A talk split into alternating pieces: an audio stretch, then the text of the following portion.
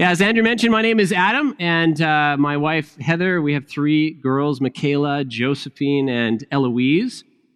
And you know, for those of you who, uh, for those of you who know me, um, whether you're here this morning or you're listening in on the podcast or you're going to watch the video, uh, you'll know that today is for me. It's it's a big day. Um, it has been, as Andrew mentioned, it's been a while. It's been seven and a half years since I had the opportunity to come and to preach uh, in the gathering. And it's not because I decided I was going to take a sabbatical or a holiday.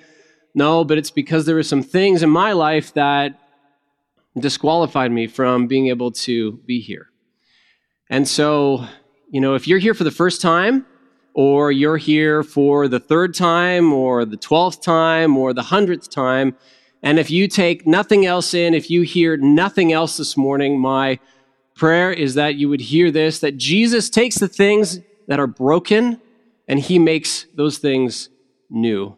And he doesn't just gather up the pieces and sand off the rugged edges and kind of kindergarten paper mache this thing back together, but he takes the broken things and he remakes them brand new. And I'm not here because of great effort that I exerted or grit or determination. I'm here because Jesus loves me and decided that he was going to restore me. So, if nothing else, if you hear nothing else, hear this that Jesus takes the broken and he makes them new. Here at West Village, we like to work through books of the Bible. So if you have a Bible, this morning we are going to be in the book of Matthew. Surprise, surprise. Uh, we're going to be in chapter 12 of Matthew. So if you have one, grab it. Take a moment to flip to the right page. If you don't have one, there are these nice looking orange ones on the table over here. And Andrew said that he would buy a round of Bibles for anyone who wants one. So go ahead and grab one. If you don't have one, you can just take it home. No big deal. They'll get more. It's all good. But if you honestly don't have one, just keep it. And uh, yeah, somebody will cover the bill, I'm sure. If you have a device and you'd rather do it on your device, of course, pull up your device. If you don't have an app, you can flip over to the App Store. So, of course, unlock your device, check your text messages, tell mom you took out the trash, check your emails real quick, and then you're going to go over to the App Store and you're going to go ahead and download a Bible app of some kind. And for us, it feels like we've been in this book of Matthew forever. Like the kids right now who are in kids, who are in kindergarten, they will have graduated high school before we finish this thing. But I wanted to take a quick second and let you know that I have, in fact, done the math, and I can let you know when this whole thing is going to wrap up. So we started the book of Matthew on January the 31st, 2018. Today, we're in Matthew 12. We're about halfway through. And we've been at this for 80 weeks. Some of us don't remember what happened two days ago, let alone 80 weeks ago. But we've been at this for 80 weeks. If you do the math, 12 and a half chapters, 80 weeks, we're knocking out 0.156, repeating, of course, chapters per week in the book of Matthew. yeah, so if you extrapolate all of that out, it's a 28 chapter book. It's going to take us 179 weeks to complete Matthew, or 99 after today. So if you have your calendar app out or your notebook, you can circle the date July the 4th, 2021. That is the projected completion date of our project in the book of Matthew. Let me pray, and then we are going to jump in. Lord Jesus, you are so, so good to us. This week, as I prepared, and over the last few weeks, it was just brought to my attention again and again how good you are, how patient you are, how kind you are, how loving you are, and how desperately you want us to know you. And so, Lord, I pray for that, that your spirit would be present, palpable among us, Lord, that you would get me right out of the way, and that you would help us to hear what it is that you have to say to us this morning. And I pray in Jesus' name, amen. All right, so let me catch us up to speed before we dig into Matthew chapter 12. And if you've been tracking with us for a little while or for a long while, you might have seen some of this theme of conflict and confrontation over the last little while in the book of Matthew.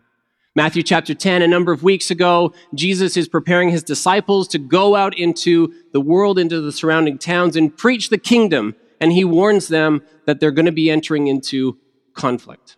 Matthew chapter 11, Jesus is confronted by John's disciples who are asking him, Well, what are you doing? What does all of this mean? These miracles, these signs you're preaching, what is it that you're doing, Jesus? Who are you? Who are you supposed to be? And then last couple of weeks, we had Andrew and Andrew uh, dealing with the Pharisees and the Sabbath. And again, it's the confrontation, the conflict. The Pharisees have an agenda, and they are dealing with Jesus, who is not playing ball with them.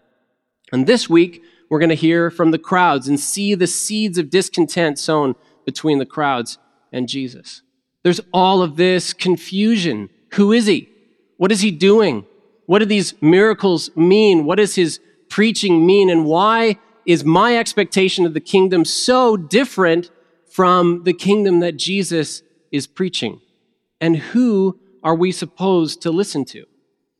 Jesus is tearing down all of the expectations. He is rebuilding their understanding of who God is and he's rebuilding their understanding of who they are in light of God's presence. All of that starts way back in Matthew chapter 5 with the Sermon on the Mount. It's unexpected. They don't know what to make of it. And ultimately, Jesus is saying that the kingdom isn't this world of religious obedience according to the Pharisees. It's not this political dominion according to the crowds. But as we're going to see here this morning in Matthew chapter 12, the kingdom is the victory of the Father's justice. And the big question that Matthew is asking us is the same question that Jesus asks his own followers Who do you say that I am? Who do you say that I am? And the invitation that Matthew is giving to us is to not listen to the Pharisees as they answer that question. Don't listen to the crowds. Don't listen to the world, but listen to the Father. So, with that, let's jump in. Verse 15. Should be on the screen, but if it's not, verse 15 Aware of this, Jesus withdrew from that place. Many followed him, and he healed all their sick, warning them not to tell who he was. And we'll pause right there. So, what's the situation? Jesus, as we know, has just left the company of the Pharisees after a debate about Sabbath ethic and is now dealing with the crowds. So, for those of you this morning who might be a little bit new to the Bible, to Christianity, first question is Who are these Pharisees? Some of you know this answer, but I want to go through it again. The Pharisees, of course, were a religious sect in Judaism, and they had a very strict interpretation of the Hebrew Bible, what we might call the Old Testament. But this group had a ton of sway among the people. They were popular. They were the example of what it meant to be awesome at religion in Jesus' day. They're the ones holding all of the seminars. They're the ones who are leading all of the teaching.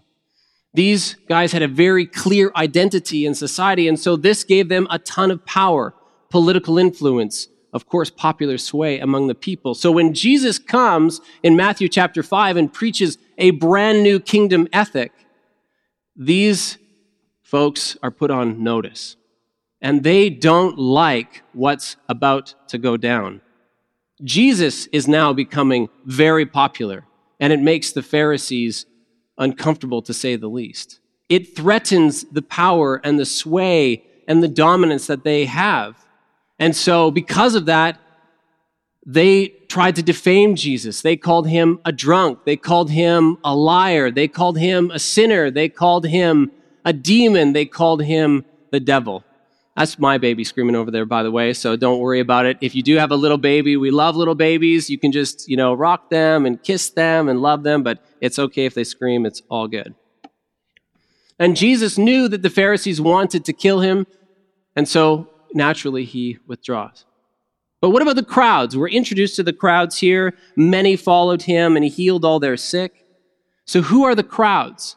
Well, the crowds, the crowds are us. The crowds are the regular people. They're the people flipping your burger at McDonald's, or if you want a healthier option, you're choosing A&W. These are the people who are, you know, packing your groceries. These are the people who are checking you out at the till. They're the ones helping you pick a lawnmower. These are, these are the regular people. But the crowds are also the sick. The crowds are the needy. The crowds are the addicted. The crowds are the one that Jesus calls the harassed and afflicted like sheep without a shepherd. And they love Jesus. I mean, he's doing amazing things for them. He is healing the sick. He is telling them about this great news, this great kingdom that's going to come, but they don't line it up with their own expectations. What the crowd was hoping for, they were hoping for a king. They were hoping for David's descendant to come in, to round up all the Romans and push them out into the ocean. They were hoping that the kingdom of David would be restored, that the nation of Israel would be reborn, and the golden age would resume. That's what the crowds wanted. But that's not what Jesus was prepared to bring. Look at his response. Aware of this, Jesus withdrew from the Pharisees. And then it says, Many followed him, but he warned them not to tell who he was. Why did he do that? I mean, notwithstanding the fact that the Pharisees wanted to kill Jesus, but he rejected their version of the kingdom. It wasn't about this religious oppressive dominance. The Pharisees were hostile to Jesus because their version of the kingdom didn't line up with Jesus' preaching. And they, the Pharisees, wanted that position of power. They wanted to remain the sole arbiters of truth and faith in Israel. They were threatened by Jesus, so they hated Jesus. They thought, how can we eliminate Jesus? Why should we have to listen to God's own Son when we've got this whole thing figured out? The crowds completely misinterpret Jesus. They think a king is coming, the nation will be restored, the Romans will be booted out, everything is going to be awesome. They're not looking for the resurrection of the heart.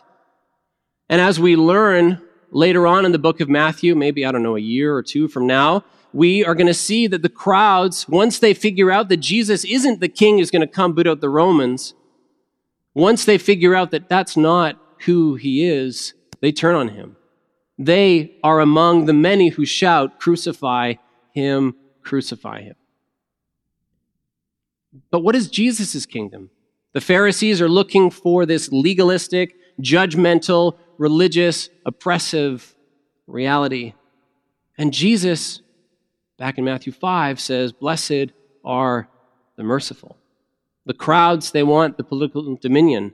They want the Romans out. They want the golden age. And Jesus says, Blessed are the peacemakers. And he instructs them to pray for their enemies. So we're not in the first century. We're not sloughing it out with tunics and all that stuff. But the Holy Spirit is getting after us here. The question is what is the kingdom expectation that you have? What kingdom are you hoping is coming that isn't realized yet?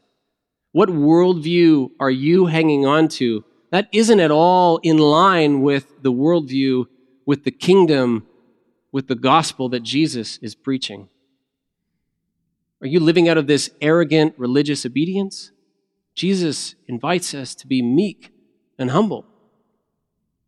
Are you living out of this need to consume, to eat whatever you can, to drink whatever you can, to buy whatever you can? To get whatever you can get. Jesus invites us to hunger and thirst for righteousness.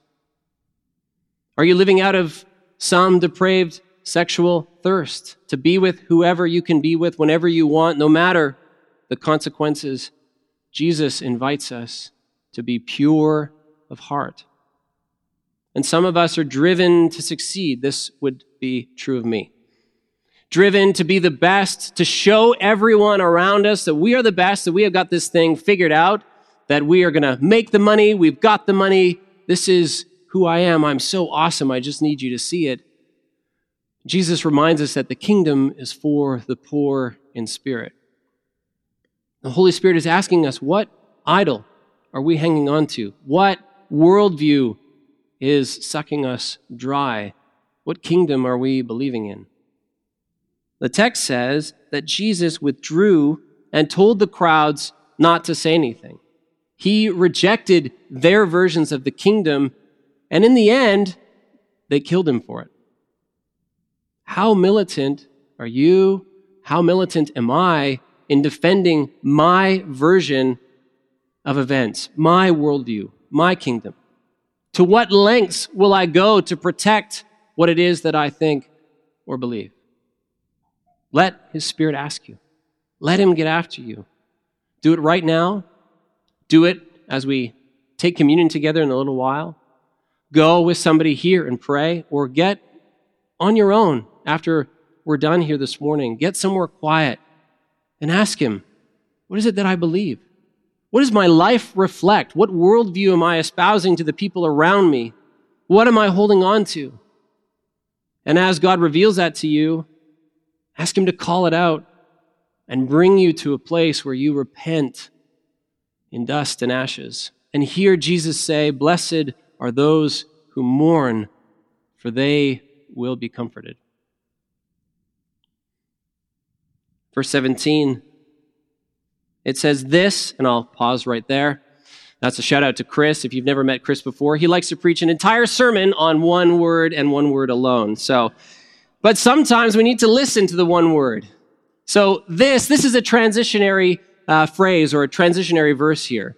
What Matthew's doing by saying this is not asking us to consider verses 15 and 16. He's asking us to consider all of Jesus' ministry up until this point. He's about to get into a reference of the Old Testament, the Hebrew Bible, in Isaiah chapter 42. And to understand what he's trying to get across, we need to have in our minds all of what Jesus has been up to over the past 12 chapters. Matthew is driving us back to this question Who do you say that I am? and is preparing to help us answer that question. We've heard from the crowds, we've heard from the Pharisees, and now Matthew is preparing our ears to hear the right voice answer that question Who do you say that I am? If you're now just switching on, this would be the time to start to really pay attention. So, verse 18 Here is my chosen, here is my servant, whom I have chosen, the one I love, in whom I delight. I will put my spirit on him. So, who's speaking now? It's the Father. The Father is speaking.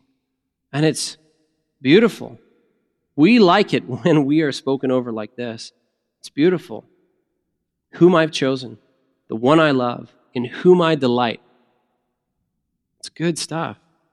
Matthew brings us here to Isaiah 42 to help us answer this question Who do you say that I am? And we turn to the Father to answer that question. And Jesus loves this description. Jesus is the sent one of the Father, He's the servant of the Father. If you flip over a couple of books to John's Gospel, you're going to see it over and over again. Jesus loves to describe himself like this I'm the sent one of the Father. And in fact, at one point, he even says, My food is to do the will of the one who sent me. But there's more here. And maybe it's caught your ears. There's some familiar language that we've heard before in Matthew, probably about a year ago. And if we flip back all the way to Matthew chapter 3, you don't need to go there if you don't want to. It recounts that the Spirit of God descends on Jesus, and then a voice from heaven says, This is my, and not the word servant, but records, This is my Son. This is my Son, whom I love, and with him I am well pleased. Matthew takes us back to Jesus' baptism to make the point even stronger that the voice of the Father is defining who Jesus is. Jesus is the Son. He is the servant, but he is the Son, the loved one of the Father. Jesus is the one who's been sent. And Jesus knows who he is because his Father sent him because his father knows him, because his father wants him, because his father loves him and is pleased with him. It's so beautiful. So beautiful. Let it wash over you. When was the last time you let your father in and say these things to you? I want you. I'm calling you. I love you. Some of us are here because today we need to hear just that.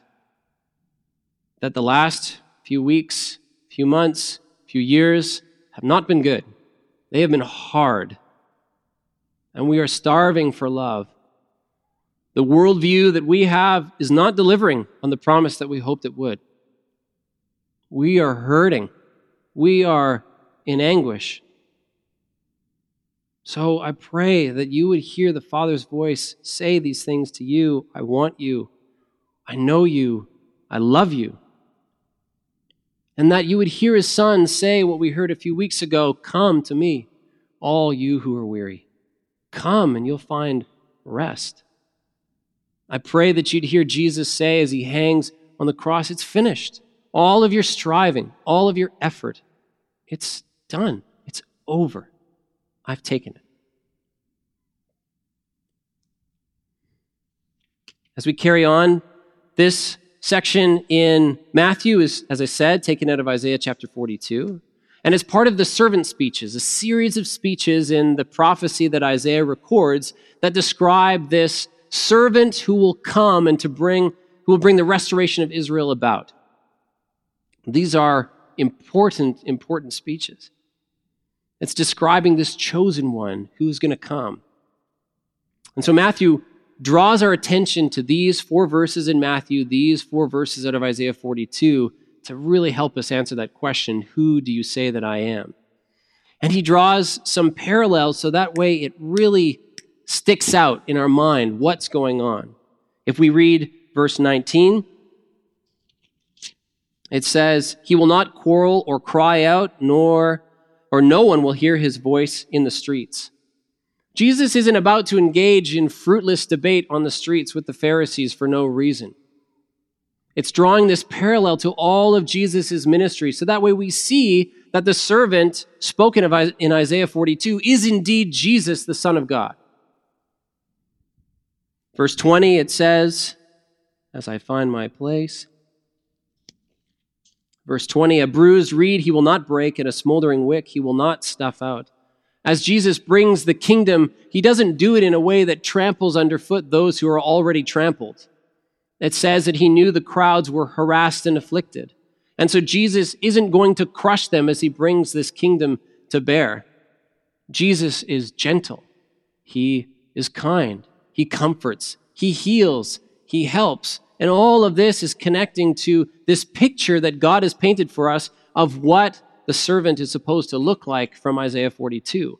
Matthew is taking us to this place so we see, yes, this, who do you say that I am? Jesus is the servant spoken of, prophesied about. This is the guy. That's what he's hoping that we see.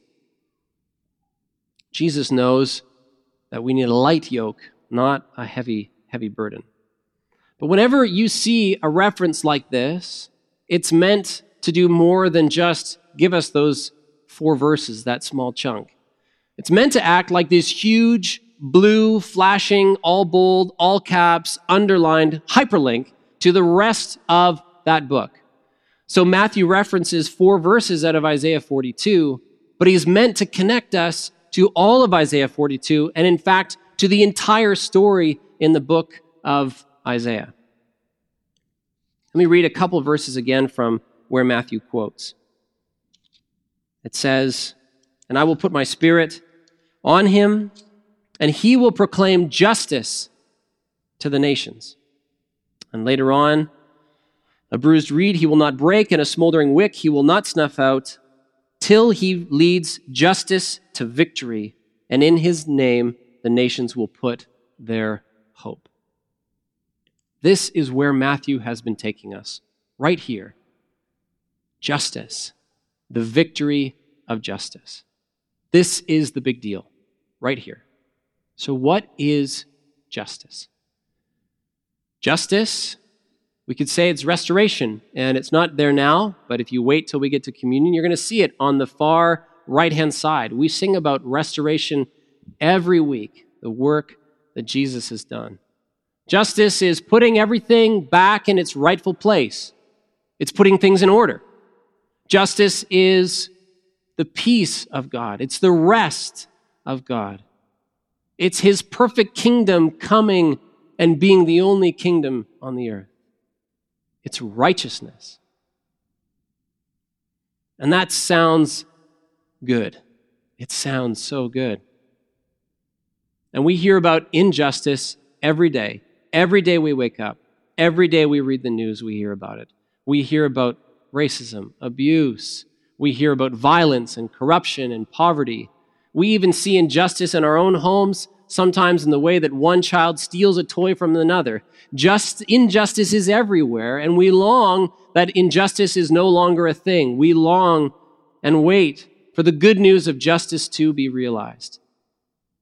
And Matthew brings us to this place where we see that we need justice, we want justice, but then there's that phrase, till he leads justice to victory. How will he bring about the victory of justice? Remember, this is a hyperlink. This little quote out of Isaiah 42 is meant to connect us to the entire story of Isaiah. And of course, when we talk about the definitive act to bring justice to victory, we cannot help but remember that even the average Jewish person would have thought, I wonder if I should be paying attention to Isaiah 53. So listen to a few things that it says. It says that he was despised and rejected by men. Jesus, in the end, was hated by the Pharisees. He was hated by the crowds because he didn't deliver their expectations. And in the end, even his own followers vanished, departed, abandoned him. Verse 5 But he was pierced for our transgressions, he was crushed for our iniquities. Unlike the reed that Jesus refused to crush to bring about the kingdom, he was broken to fulfill the plan, the mission, the objective of the Father. Jesus was broken. He was torn apart. He was snuffed out for the sake of bringing this justice to victory. He was oppressed and afflicted, yet he did not open his mouth. He was led like a lamb to the slaughter, and as a sheep before its shears is silent, so he did not open his mouth. Jesus didn't quarrel in the streets. He didn't engage in endless debate and to bring the whole thing to fruition, as he stood there in front of his accusers, innocent, he remained silent. He did not argue with them. He remained silent to carry forward the plan that the Father and he had. Verse 10 it was the will of the Lord to crush him. Jesus, as we've said, it's his identity. He is the sent one of the Father, he is the chosen one of the Father to go and do this great work of bringing justice to victory.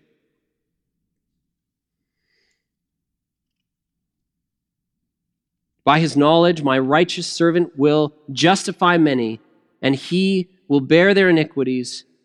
We all, like sheep, have gone astray. Each of us has turned to his own way, and the Lord has laid on him the iniquity of us all. Jesus goes to the cross because it was God's plan. It was the Father's plan. It was Jesus' plan. Jesus had compassion, if you remember, on the crowds because they were harassed, they were afflicted, and then he says, like sheep without a shepherd. We are in the same position. Jesus was sent to be what we could not be for ourselves. And so, do you see it now? the answer to the question, Who do you say that I am? Jesus is the sent one of God. He is beloved of God. He is God's Son. He is the hope that we have been waiting for. He is the one who has been promised. He is the bringer of restoration. He is the one who will bring justice to victory. He is the one who goes to the cross for us. That is who he is. And this is the place where Matthew longs that we will end up, that we see that all of our sin, all of our waywardness, all of our brokenness, all of our lustful, twisted, murderous, hateful thoughts are borne by him on the cross. That's what he hopes we see. Who is Jesus? Jesus is the one who brings about the victory of justice because he goes to the cross for us. That is what Matthew wants us to see. can have the band come up as we close. And how do we respond? How do we respond that this is who our God is? How do we respond? What can we do? What can we say? We can come. If you're here for the first time and this is the first time you've ever heard it, you're invited. Come. Come to Jesus. If you're here for the hundredth time, the invitation remains the same. Come. Come to the place of God's victory over sin. Come to the place of his victory over death. Come and bring your twisted worldview. Come and bring your brokenness. Come and bring your anguish, your hurt. Come and bring that marriage that is on the rocks. Come and bring the broken relationship with your children. Come bring your anger. Come bring the secret that you have been clinging for or clinging on to for years. A secret that you will not let go of. A secret that you're so worried will unravel you. Come and bring that very secret to Jesus. Come and bring it to Him. Bring it all to the cross. And as we read, He didn't go to the cross for some, for a little bit, for a portion of it, for most of it. Jesus bears all, all of it on the cross. All of it on the cross. So come and bring all of yourself and come to Him. Whether it's now as we celebrate communion or it's later when you're at home, get on your face Put your nose in your carpet. Get low before Him and give Him yourself. I think this is the only reasonable thing that we can do in the Christian life is to do exactly what Jesus models for us. Jesus surrenders to his Father the plan that they have, so we too can surrender to Jesus our everything. We have nothing else to bring, but he invites us to come and surrender our lives to him. Surrender all of it all the good, all the bad. Follow him and let him wash you in the victory of justice. Let him wash you in his blood. Let him set you free. Let's pray. I don't know why you love us like this, Lord. I don't I don't know why, but I know that you do. I see the evidence of this undeniable, unbreakable love in the changed lives of people around me, people I hear about, in my own life. You are so good to us. You have fought for us. You have bled for us. You have died for us. And you are raised so we may be raised as well. So, as some of us mourn our sin, let we all remember how far you've come for us. And help us, Lord, not just to stay in the place of mourning our sin, but to celebrate the amazing work that you've done. We pray that our time this morning would be sweet, and Lord, that you would drill these truths and these words into our hearts, that we would be reshaped and renewed because you love us, because you chose to speak to us, because you sent the Holy Spirit to empower us. We pray, Lord, to hear you, to see you, to taste you, to know you this morning in your name. Amen.